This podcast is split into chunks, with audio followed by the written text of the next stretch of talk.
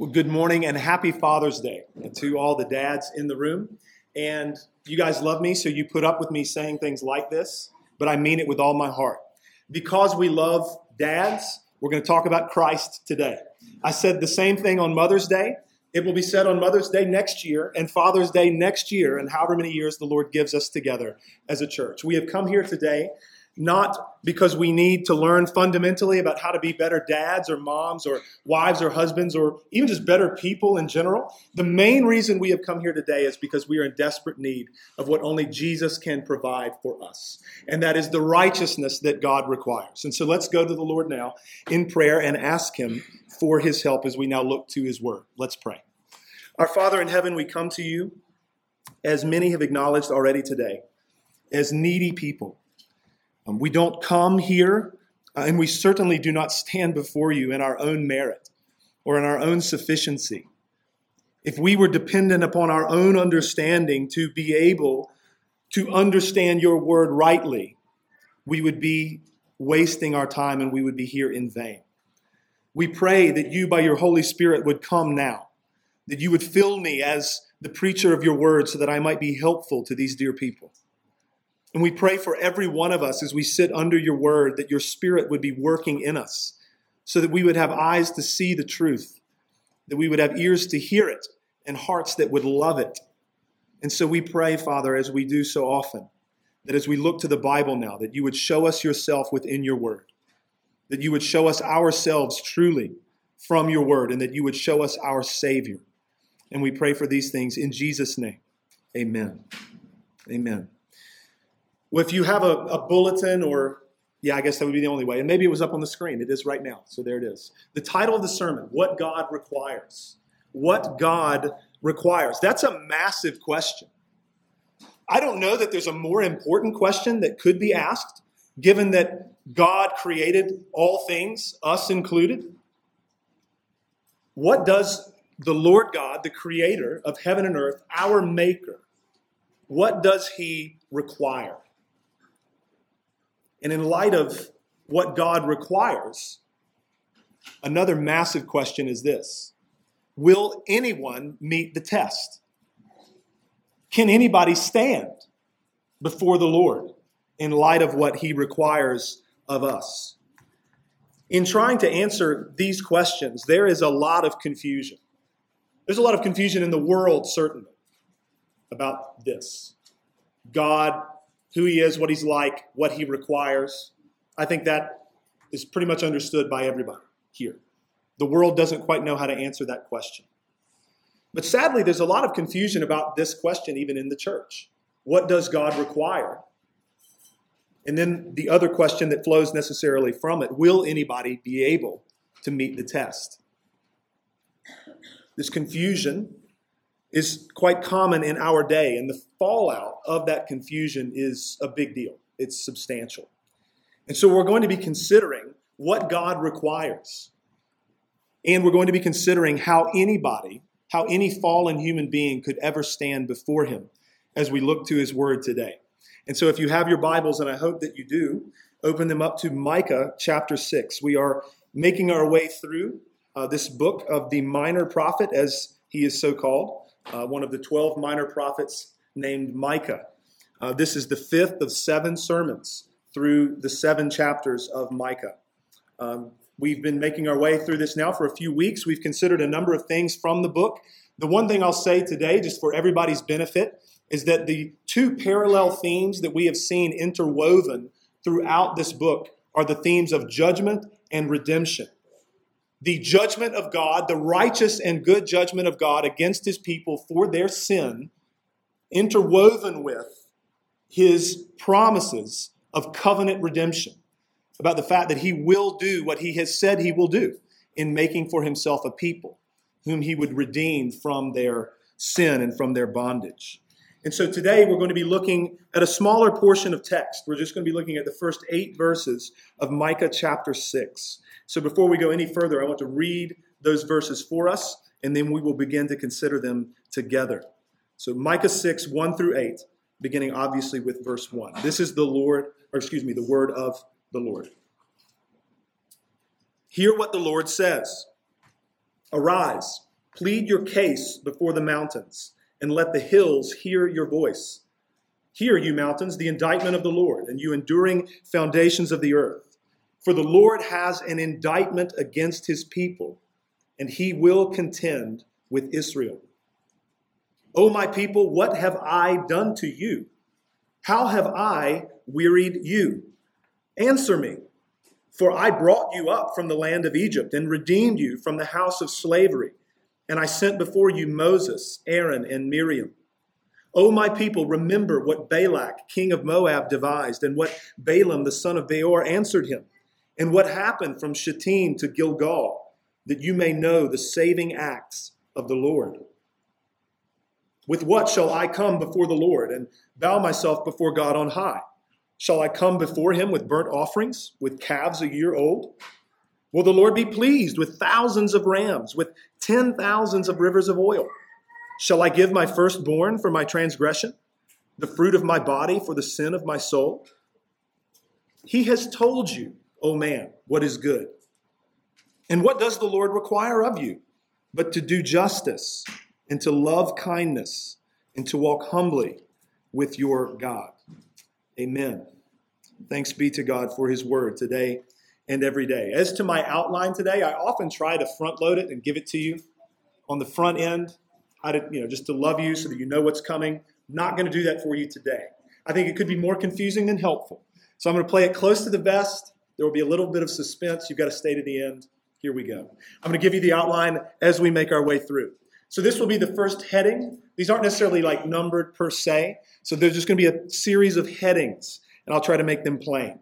So the first heading for our consideration today, the Lord's indictment of the people. The Lord's indictment of the people. We're going to look at verses one through five for just a few minutes together. You put your eyes back over on verses one and two. We basically see that the Lord is putting his people in the dock, as it were. The Lord is calling his people to witness, to answer him, to give him a reason for the ways that they have acted and for the reasons why they have done what they have done, and for even the ways that he they are contending with him. That will become plain as we make our way through this. The entire creation will witness this. So God is saying, Israel, get in the dock. The entire creation will look on. You see that. The mountains and the hills and the enduring foundations of the earth will watch, because the Lord has an indictment against his people, and he will contend with them. Verse three, we can put our eyes there now. The Lord makes his indictment. My people, what have I done to you? How have I wearied you? A couple of thoughts on this. On the one hand, it's rhetorical. Right? The Lord is saying, what have I done to you that you would sin against me the way that you have? Your iniquity is quite clear. We've been thinking about that even from the pen of Micah for a number of chapters now. What have I done to you to produce this? To produce this kind of disobedience? But also, it's good for us to keep in mind Israel's history as the Lord makes this indictment against them. At a number of points in the history of God's people, they would accuse God of wronging them. So often, God's people would accuse him and say, why have you done this? Why have you brought us here just to let us die? At least we had meat in Egypt. All of these kinds of things over and over and over. God's people would charge him with wrongdoing. And so he has an indictment against them. What have I done that you act the way that you have? What have I done to weary you? Implication, you have wearied me with your iniquity, but how have I ever wronged you? It's a serious indictment, and he demands an answer. You see that in your text at the end of verse three. What have I done to you? How have I wearied you? Answer me, the Lord says. Let's move on now to verses four and five. What we're going to see here is the Lord, in one sense, defending his own honor and defending the fact that he has done his people rightly. He has treated them well. He has rescued them. He has saved them. He has been nothing but good to them. You can see what he says. First, in verse four, he recounts the Exodus in very broad, sweeping terms. He tells his people, he reminds them, I brought you up from the land of Egypt, and I redeemed you from the house of slavery. Remember the situation. In the book of Exodus, we know that as God's people, Israel, began to multiply rapidly, they were living in the land of Egypt. The kingdom, the empire of Egypt, and the Pharaoh, the leader of that empire, that was the most powerful empire and the most powerful man on planet Earth at the time, Pharaoh and the Egyptians. God's people, Israel, lived amongst them. But as they grew in number, we know that the Egyptians, and in particular Pharaoh, became threatened by their growth. And so the people were oppressed. They were put into bondage. They were forced into slavery. They had to work very hard physically. They were treated poorly. They groaned and cried out to God because of their predicament. And the Lord heard them. He had mercy on them. And so he sent Moses, ultimately as his instrument, to deliver them from bondage in Egypt. Many in the room will know the story of how God, through Moses, said to Pharaoh, "Let my people go." And Pharaoh would not do that. So God ended up sending the ten plagues, the last of which was the death of all of the firstborn in the land of Egypt. God spared the firstborn of his own people in the event known as the Passover. And then Pharaoh lets the Israelites go because of this great tragedy that has taken place, and God does nothing less than part the Red Sea so that his people can walk through as on dry land. And then the Lord consumes the enemies of his people in the Red Sea as it closes upon the Egyptians as his people escape. It's quite a story. He's reminding them of that. Look, you think I've done you wrong? You're crazy. I brought you up out of the land of Egypt. What have I done to you that would cause you to sin against me? I've only ransomed you and rescued you and redeemed you time and time again. So he's going to give them another example in verse five. Not just the Exodus, but also remember my people, the king of Moab named Balak, and what he devised. He went to Balaam, who was a prophet. This is recounted for us in Numbers chapters twenty-two through twenty-four. Balak, the king of Moab, again, an enemy of God's people, goes to the prophet Balaam and says, "I want you to curse the Israelites. I need you. You have favor with God. I need you to talk to God, and I need you to curse these people." And three different times, Balaam goes to the Lord, and the Lord tells him and gives him nothing but a word of blessing, not cursing. And so Balaam goes back to King Balak over and over and over again and says, basically, I'm going to bless the people of Israel because that's what the Lord has said. Even though you want me to curse them, he wants to bless them. That's the point. Over and over again, the Lord has demonstrated that my desire for you, my people, is never to harm you. It's never to wrong you. It's never to curse you. It is to bless you. You can see this so clearly as you look back through your history. And then in the second half of verse five, we read about what happened. The Lord is telling them, look back on what happened from Shittim to Gilgal. Well, that is the place where the Israelites would ultimately cross the Jordan River to go into the promised land. From Shittim into Gilgal is the place of the crossing. The entrance into the promised land happened between those two locales. That's a big deal. But then alongside that, we know from Numbers chapter twenty-five that there was a violation of the covenant that God made with Israel at Shittim. Numbers twenty-five, the covenant is violated.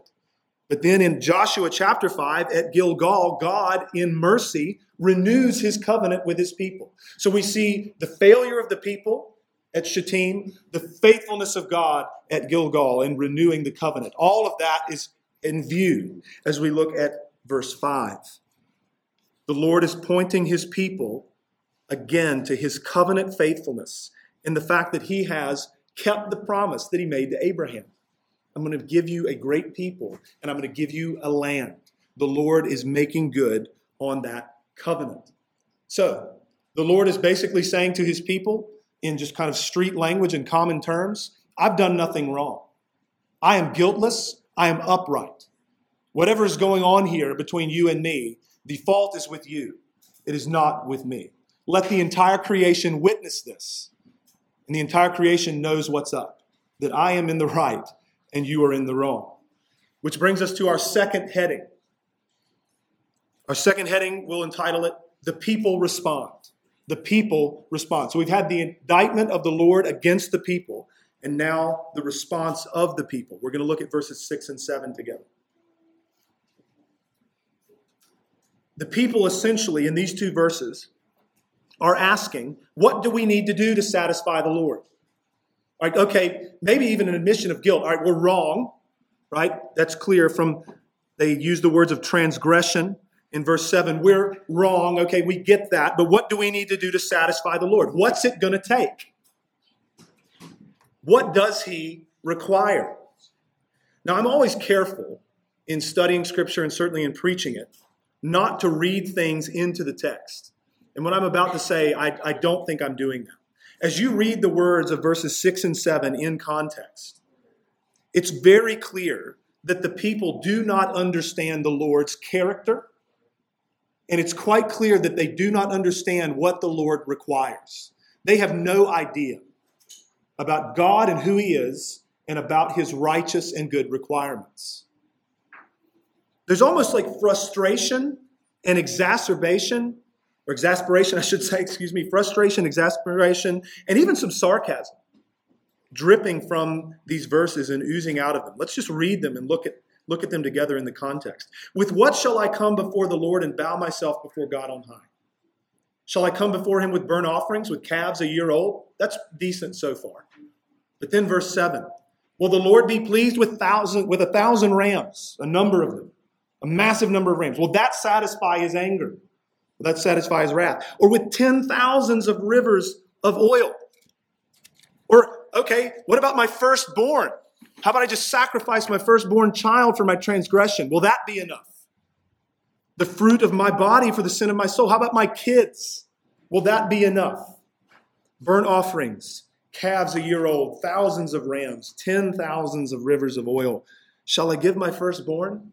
Will my children be enough? Will that satisfy the Lord? I leave that to you in terms of how you would read the tone with which that's communicated. But at a minimum, at a minimum, a tremendous amount of misunderstanding is, is present. Which brings us to our third heading. We've had the Lord's indictment against the people. We've had the people respond. Now we have the prophet replies. The prophet replies. replies. So here, Micah is going to respond to the people regarding what the Lord requires in verse eight. We're going to look at verse eight together for just a few minutes. I'm going to read it for us. He has told you, O man, what is good. And he's told you what he requires. Here it is. Do justice, love kindness, that could be rendered love, steadfast love, like love, covenant love, right? And to walk humbly with your God. He has told you what he requires. Do justice, love kindness, walk humbly before him. It's very clear right on the surface of this that these are heart-level realities. It's not just external conformity that we're talking about here. There's heart-level stuff. It goes far deeper than that kind of external conformity. The Lord is not concerned with sacrifices for the sake of sacrifices. The Lord is not concerned with conformity to some kind of code. He is concerned with the hearts of his people. And that's always been the case. As we read his word, it's clear from the beginning that this has been his concern. A couple of verses to jot down just that make this quite plain. First Samuel fifteen twenty-two. First Samuel fifteen twenty-two reads this way. These are the words of the prophet Samuel to King Saul. Has the Lord as great delight in burnt offerings and sacrifices as in obeying the voice of the Lord? Behold, to obey is better than sacrifice, and to listen than the fat of rams. Proverbs twenty-one three, we read it today, goes this way. To do justice and righteousness is more acceptable to the Lord than sacrifice. The Lord cares about our hearts. His requirements, his law, rightly understood, is applied at the heart level. We're going to be thinking about that more as we make our way through. So I've got our next heading for us. Not clever, I hope useful. I want to give you two critical truths. Two critical truths from verses six through eight. So you can just say two critical truths. Number one, again, based on verses six through eight. Everything that the people suggest that they could do, right? Their offerings, the calves, the rams, the oil, even sacrificing their own kids. Everything that the people suggest, even if it's hyperbolic sarcasm, it comes nowhere close to being able to atone for their sin. Say that again. Everything that the people suggest in verses six and seven comes nowhere close to being able to atone for their sin. Critical truth number two, again, from verses six through eight. I'm just going to state it simply, and we're going to be thinking about this a lot through the rest of our time. What God requires of us crushes us. What God requires of us crushes us. Nobody has done these things. And I'm looking at verse eight. I'm not looking at verses six and seven. I'm looking at verse eight. God's requirements, his law, even in the way that it is summarized nicely for us in verse eight, to do justice, to love kindness, to walk humbly. Those requirements are perfect. Those requirements are awesome. Those requirements require of us obedience of the heart, obedience of the mind, obedience of the will. So this is total obedience is what God requires. In what he has revealed in his law, not only is it an all or nothing proposition, like if you break any aspect of the law, you are guilty of breaking all of it. It's James chapter two most explicitly. This is perfect and total obedience. This is not half-hearted external conformity. This is obedience at the level of the heart and the mind and the will. It is what the Lord requires. So as we think about these two critical truths, that everything the people suggest, it comes far short of atoning for their sin, and the requirements of God crush us. Put your eyes again on verse eight and those three things that the prophet says. God's been clear. Here's what he requires. Do justice, love kindness, walk humbly before him. Those prescriptions and those requirements are wonderful. They're wonderful. Everybody in the room who's been born again, everybody in the room who has affection for God reads those and says, absolutely. Those are right. They're upright and good. And it needs to be said that verse eight is not the gospel, it's law. Verse eight is not the gospel, it's law. Because a lot of times you hear something like this preached. We're going to get at this more. Verses six and seven are rightly lambasted for being wrong. God's not going to be satisfied with just your sacrifices. True. But then verse eight is preached as the means of salvation. Do justice. Love kindness. Walk humbly before God. That's good and that's law. You see, if we could do those things perfectly, then we could be saved by them. But as it stands, we fall short in our own merit, in our own striving. And we stand condemned under God's holy law, which brings us to our next heading. There's only two more, so just keep, keep tracking with me. This heading reads this way. An improper way to preach the law. An improper way to preach the law, colon. Unfortunately, this is quite common. I've already alluded to this a little bit. Many times I'm dealing with a text, excuse me, like this one. It's rightly said that God cares about the heart. We've already thought about that today. Not just external conformity, not just a written code. God cares about your heart. He cares about your mind. He cares about your affections and your will and your desires. He does. And the obedience that he requires is all of that. But here's the thing. When a text is handled and we say God cares about the heart, amen, He's not concerned about external conformity to, conformity to a written code. True. And so you need to do justice, and you need to love kindness, and you need to walk humbly before God. And if you do this well enough, God will be happy to save you. If you don't do these things well enough, you should be concerned about your standing before God. That's wrong. That's not the way to preach the law. To say, if you do this well enough, God will be happy to save you. If you don't do it well enough, you should be worried, is not the right way to preach this. Brothers and sisters, that kind of preaching demonstrates a common mistake of confusing the law and the gospel. It's moralism. It's a kind of works righteousness, and it will not save. So now, this is where we're going to spend the rest of our time. This heading is this: proper ways, plural, proper ways to preach the law and the gospel. I'm sort of giving you headings to kind of pull the curtain back.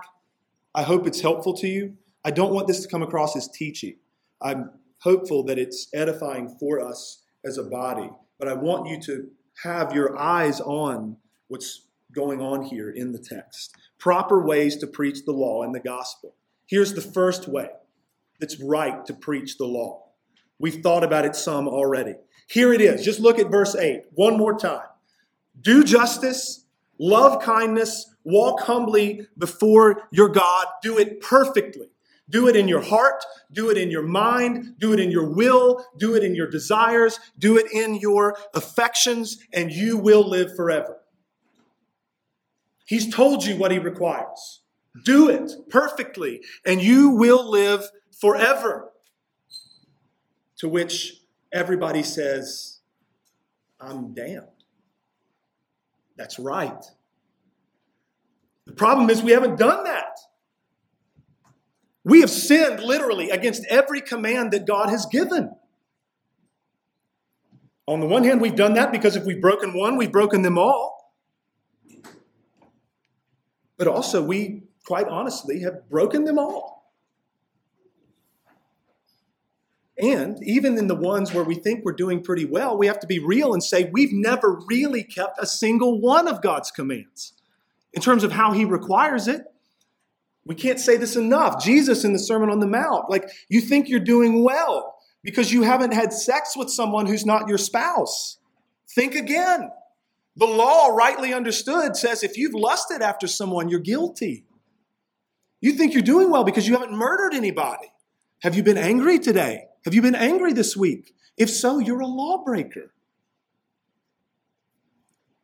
And the bottom line for every one of us in this room is you still sin.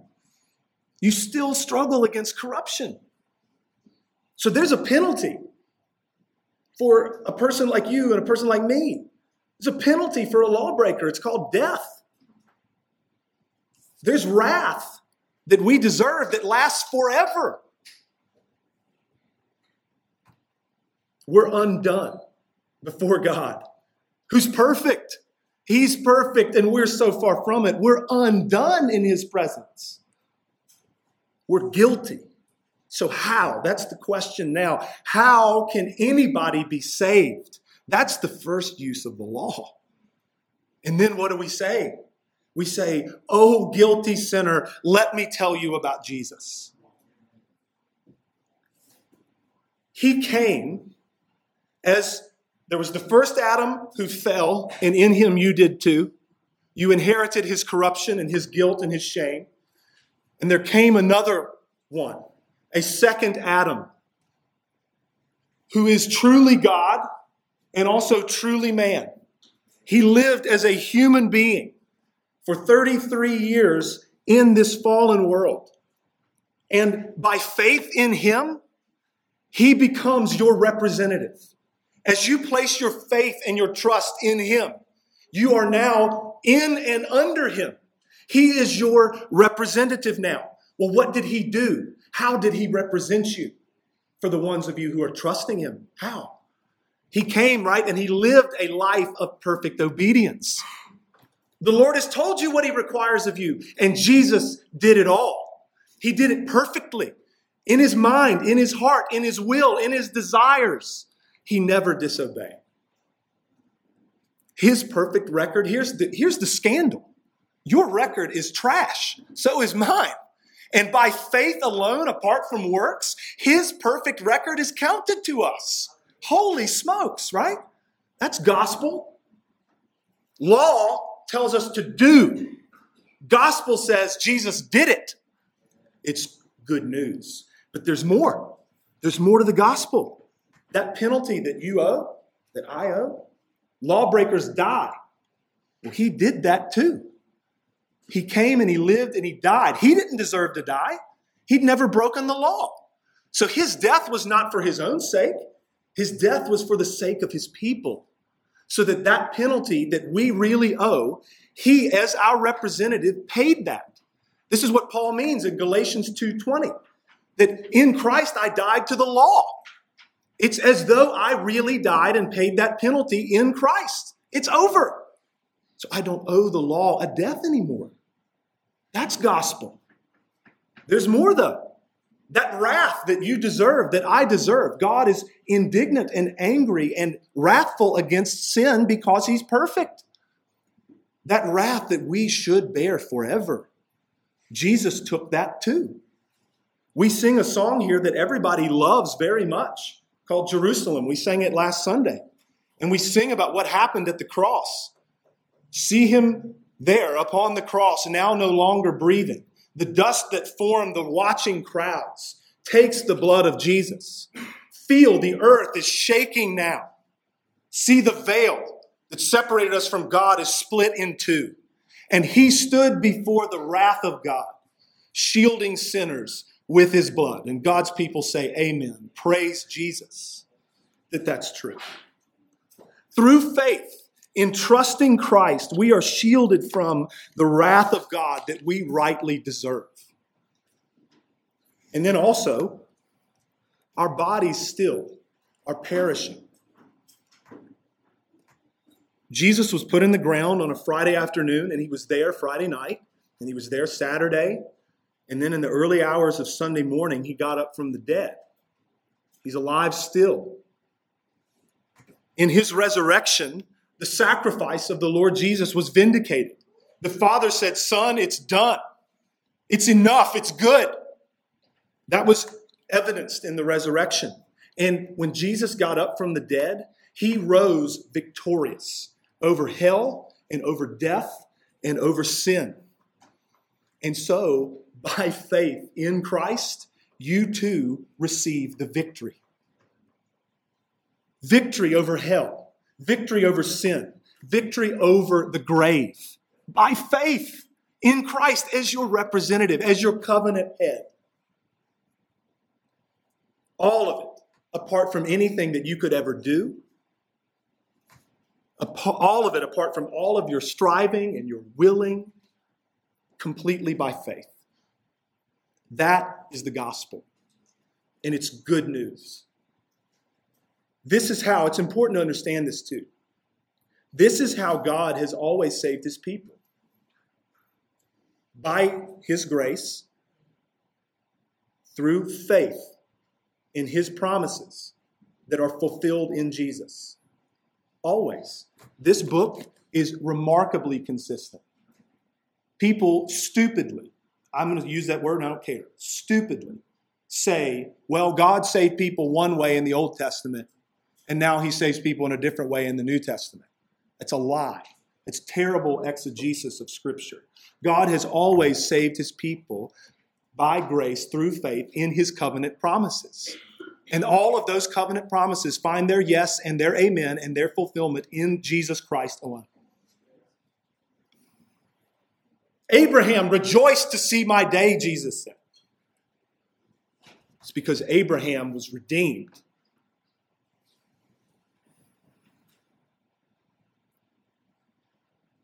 Augustus Toplady's hymn called Rock of Ages is one of my favorites. We're going to sing it actually today to conclude our service. It's as good as about any hymn that's ever been written theologically. It's great. One of the verses that we're going to sing depicts sort of our predicament and our inability to do what's necessary, but then God's faithfulness to save. When he writes, and we'll sing, not the labors of my hands can fulfill thy law's demands? Could my zeal no respite? No.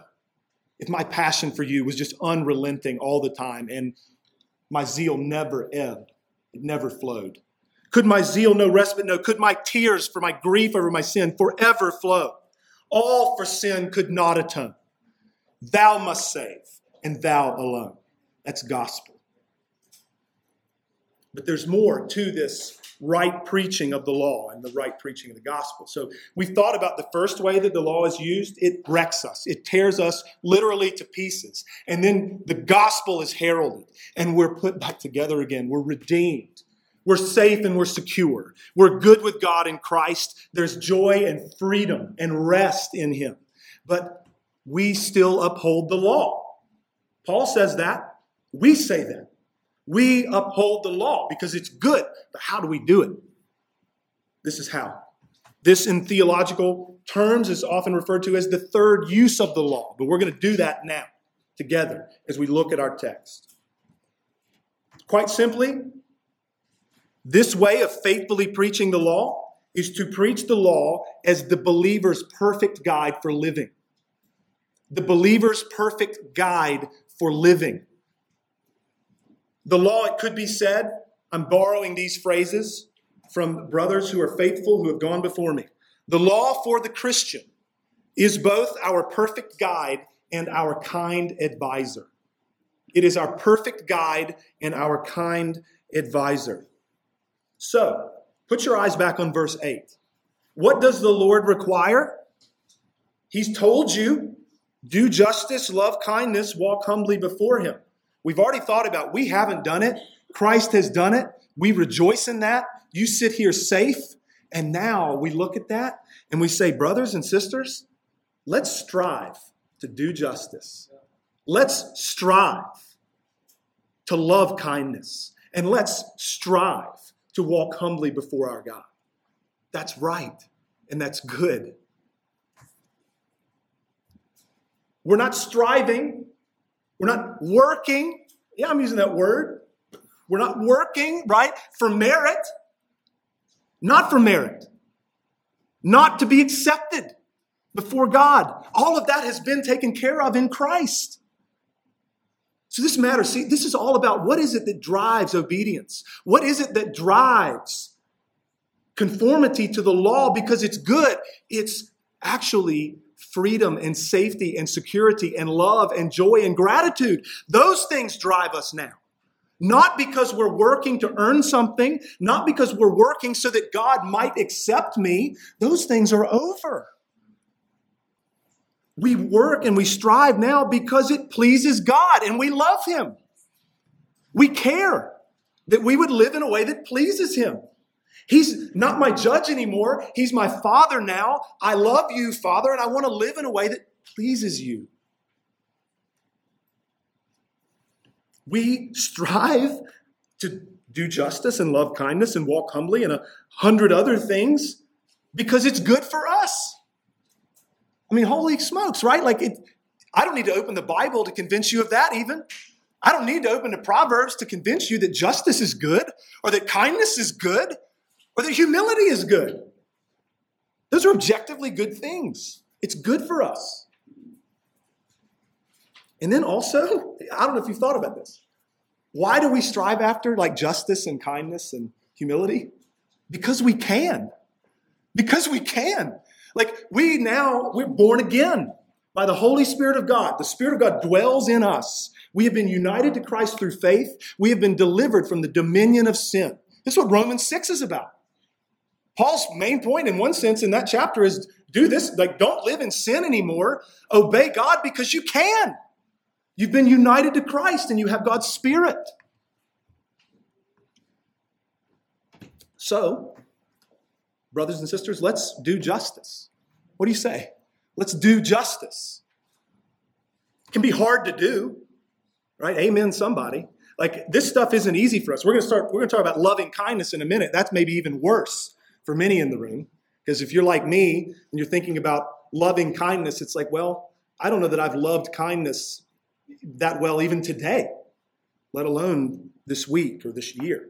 But brothers and sisters, let's do justice. Let's be upright in all of our dealings. That honors God. We're not shady. We're not manipulative. We're not deceitful. We're upright in everything that we do. We're honest.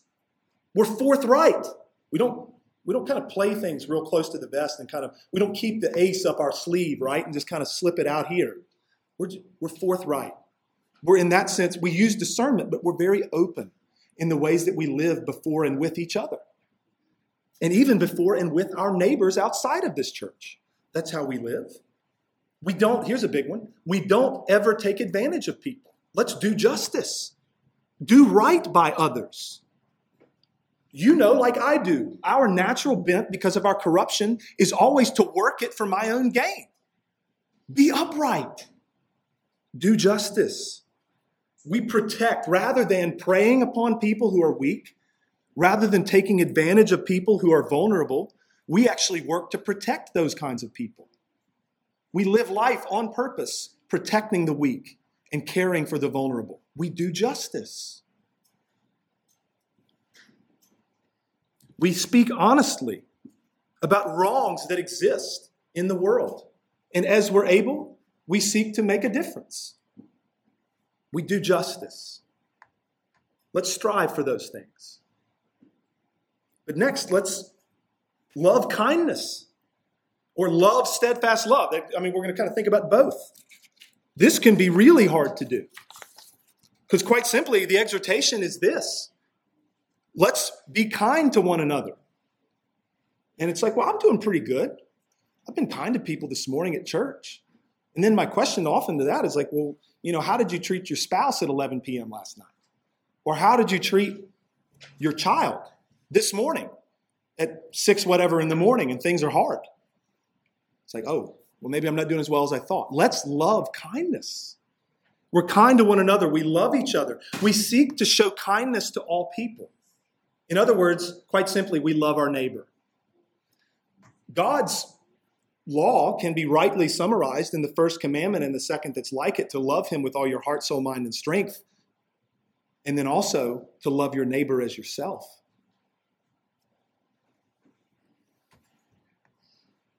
I was talking with a few people. I mean, this can look any number of ways, right? Just loving neighbor and loving kindness.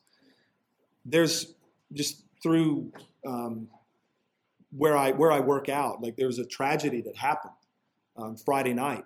And I think that this church could have great opportunities to love some of our neighbors in this community in the coming days and weeks, just in practical ways, like taking a meal or whatever it is, right? Like those kinds of things, even though we don't even know many of these people, we seek to show kindness and love to all people. We love our neighbor. This is how we live as God's people. We show love to one another, like we especially show love to those who live within the household of God, right? Galatians six. But we show kindness and love to all. This is how we live. This is what we do.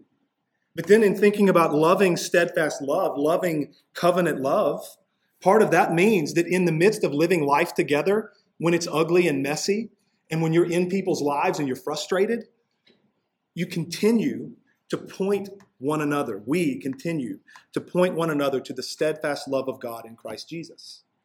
That's not easy to do. When you're bearing with the sin of your brother or sister in the church, it's so easy to be frustrated and think, you know, we've had this conversation about eight times now. I don't think I can do it number nine. You know, I pointed this person to Christ like, for the last six weeks, is that not enough? Can't I drop the hammer now?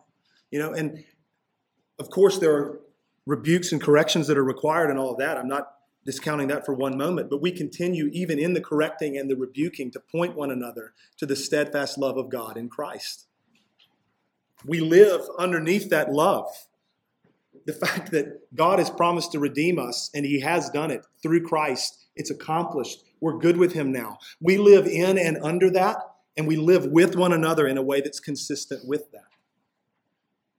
The church should be the safest place in the world. The church should be a haven for sinners.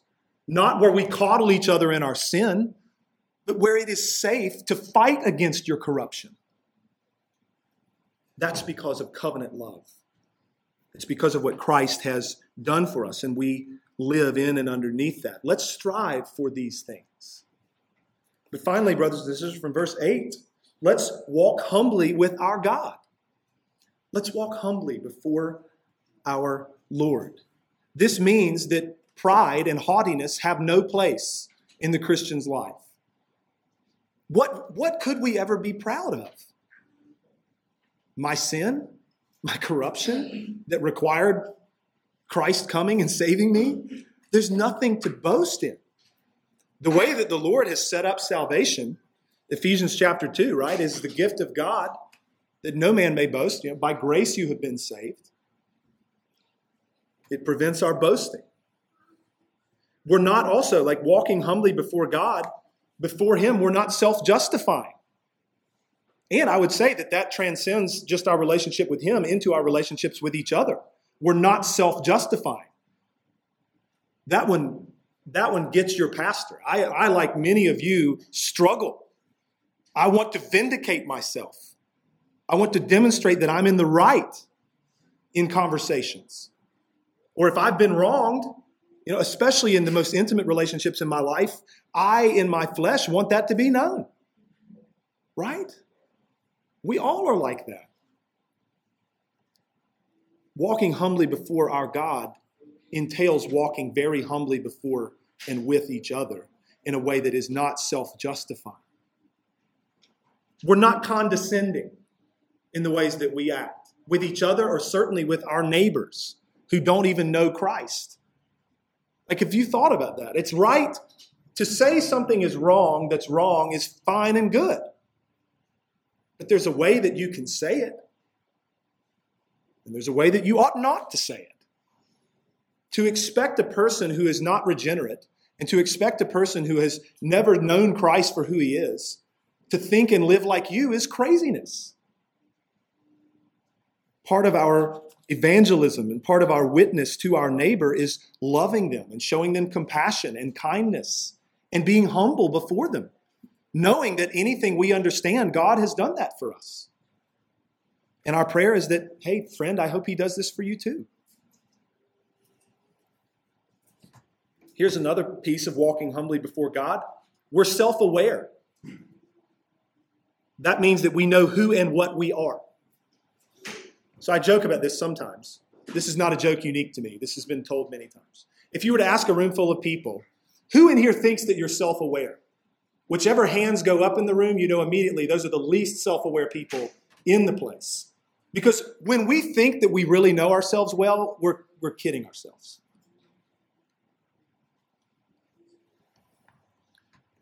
God, by His Spirit, through His law, begins to expose all of our error and all of our corruption.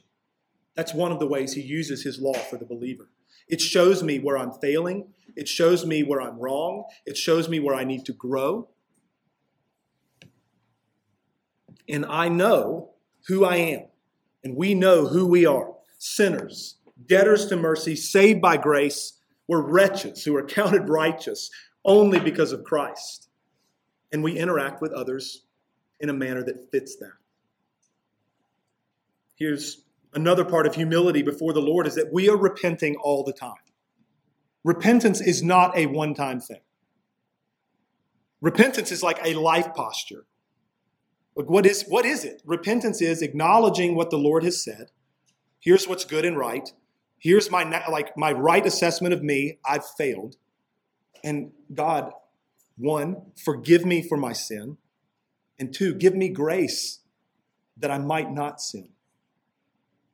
That's a repentant posture. We're all the time, over and over and over again, like every day, every hour, we are casting ourselves on the mercy of God in Christ. That's not a one-time thing either. This idea that you just decide once to trust Christ is absurd. All the time, we are trusting Christ because all the time we're confronted with our own corruption. So our prayer, quite simply, is, Father, I have sinned. Forgive me and cleanse me from all unrighteousness. You are faithful and just to do that. Give me grace that I might not sin. Keep my feet from stumbling. Create in me a clean heart. Continue to teach me your ways and lead me in your paths. That's what we pray. So brothers and sisters, let's strive for these things. Let's do justice. Let's love kindness. Let's walk humbly with our God. Thanks be to God for his word, right? His word is awesome. It's consistent. Thank God for his law.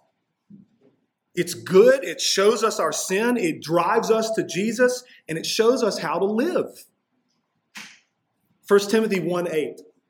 It's a great verse. Paul says, now we understand that the law is good if one uses it lawfully. Right on, bro.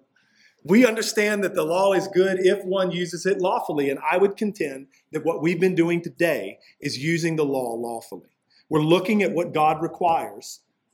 We're driven because of our sin and our failure. We're driven to Christ. And then now that we've been accepted and cleansed and justified, we then say, okay, let's look back at that law and let's live like that. That's what we do. Thank God, most especially for Christ and the good news of redemption through him. The great news, friends, I mean, if you think about the sermon title, What Does God Require? If you're going to leave here with one thought today, just rejoice in the fact that what the Lord requires, he has provided for you in Jesus. As Augustine said, Lord, require what you will and grant what you require. Command what you will and grant what you command. That's what the Lord has done in Christ most specifically and awesomely. I leave you with these words, friends. But now the righteousness of God has been manifested apart from the law, although the law and the prophets bear witness to it, the righteousness of God through faith in Jesus Christ for all who believe. Amen. Let's pray. Our Father in heaven, we come to you, as we so often acknowledge, just as needy now as we were when the sermon started. We pray, God, that through your word that we have learned some things, that we have been affected and stirred, that we've even been changed in our thinking or in our feeling and our affections. It is my prayer, Father, that you would use the preaching of your word to sustain and strengthen our faith.